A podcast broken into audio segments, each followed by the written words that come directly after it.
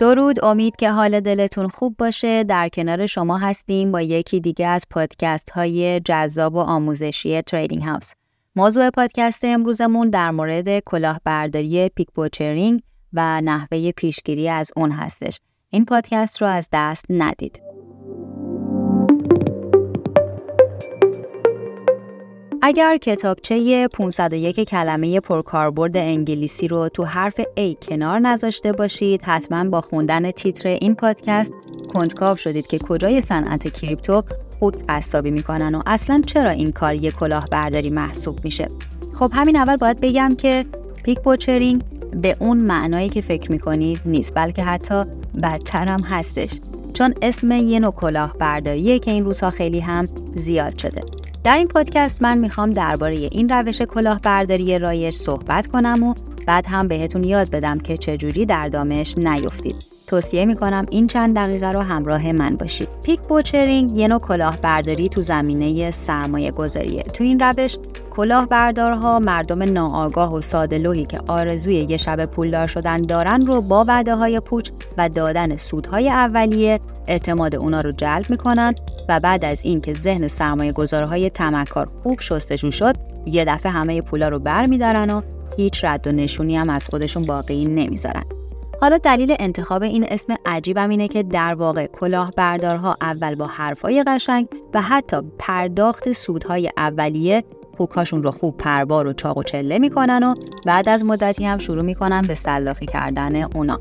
البته توجه کنید که همچین تکنیکی دهه هاست که داره تو دنیا اجرا میشه و اصلا هم به دنیای کریپتو محدود نمیشه باید بدونید که کلاهبردارها این طرح قصابی خوب رو به روش های مختلفی اجرا می کنند. مثلا تو روش کلاهبرداری مهندسی اجتماعی فریبکارها با دستکاری روانی قربانی ها رو متقاعد می‌کنن که اطلاعات حساسی یا داری هاشون رو براشون واریز کنن. روش دوم کلاهبرداری عاشقانه است. آره درست شنیدید عاشقانه. تو این روش کلاهبردارها معمولا پروفایل دخترها تو پلتفرم های دوستیابی آنلاین یا شبکه های اجتماعی به سراغ مردها میرن و بعد از جلب اعتمادشون اونا رو متقاعد می‌کنن که روی یه رمز ارز جلی یا شرکت سرمایه گذاری تقلبی سرمایه گذاری کنن. طرحهای پانزی هم که معرف حضورتون هست. تو این روش کلاهبردارها با وعده بازده های بالا به مردم ساده و حتی چند مرحله پرداخت سودها فورا بین مردم و عوام ناآگاه اسم در می‌کنن و بعد از جمع شدن مقدار قابل توجهی سرمایه بلنگو میبندن و شما میمونید و یه اسم تقلبی از یه شرکت. طرحهای خروج یا exit scam هم یه نوع pig butchering محسوب میشه. تو این روش یه گروه دور هم جمع میشن و یه پروژه کریپتویی مثل صرافی رو افتتاح می‌کنن و بعد با bonus های فریب دهنده یا کارمزد تراکنش صفر کاربرها رو جذب می‌کنن و بعد هم یه دفعه صرافی ها رو میبندن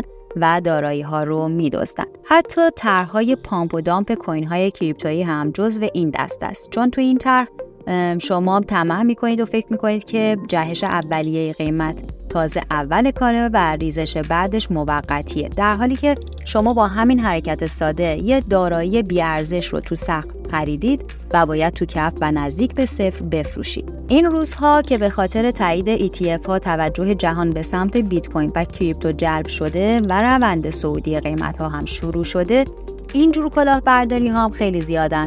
جالبه بدونید که تو سال 2022 کلاهبردارهای مربوط به سرمایه گذاری بزرگترین گروه از شکایت جرایم سایبری تو FEI بودن.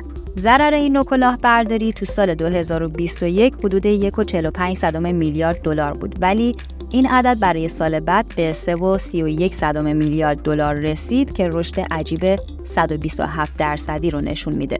جالبه بدونید که بخش قابل توجه این کلاهبرداری ها تو حوزه کریپتو هم بوده. در واقع سهم کریپتو تو سال 2021 فقط حدود 9.7 میلیارد دلار بوده ولی این عدد تو سال بعد به 2.57 میلیارد دلار رسید. یعنی یه افزایش 183 درصدی نگران کننده.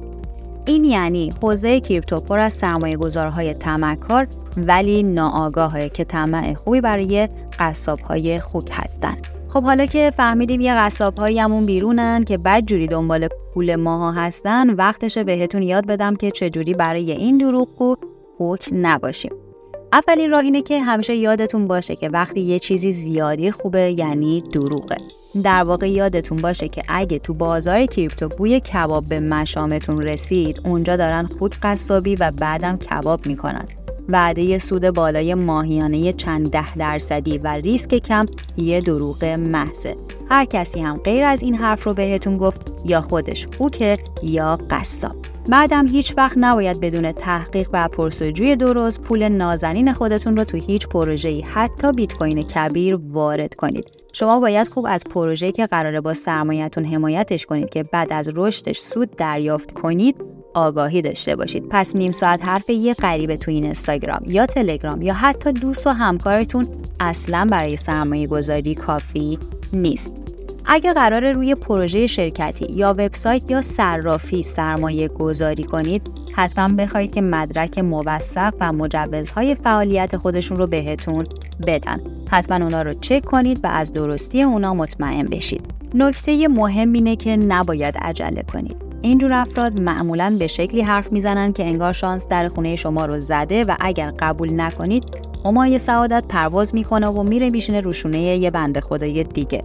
اصلا اینجوری نیست. عجله نکنید خوب تحقیق کنید و برای سپردن پولتون به غریبه ها همیشه بدبین باشید مگر اینکه خلافش ثابت بشه. نکته بعدی اینه که اینجور افراد معمولا از کلمه های قلم به سلم به هم زیاد استفاده می‌کنن تا شما رو گیج کنن و البته خودشون رو با علم و پروژهشون رو معتبر جلوه بدن. نکته بعدی اینه که اینجور افراد معمولا از کلمه های قلم به سلم به هم استفاده می‌کنن. تا شما رو گیج کنن و البته خودشون رو با علم و پروژهشون رو معتبر جلوه بدن.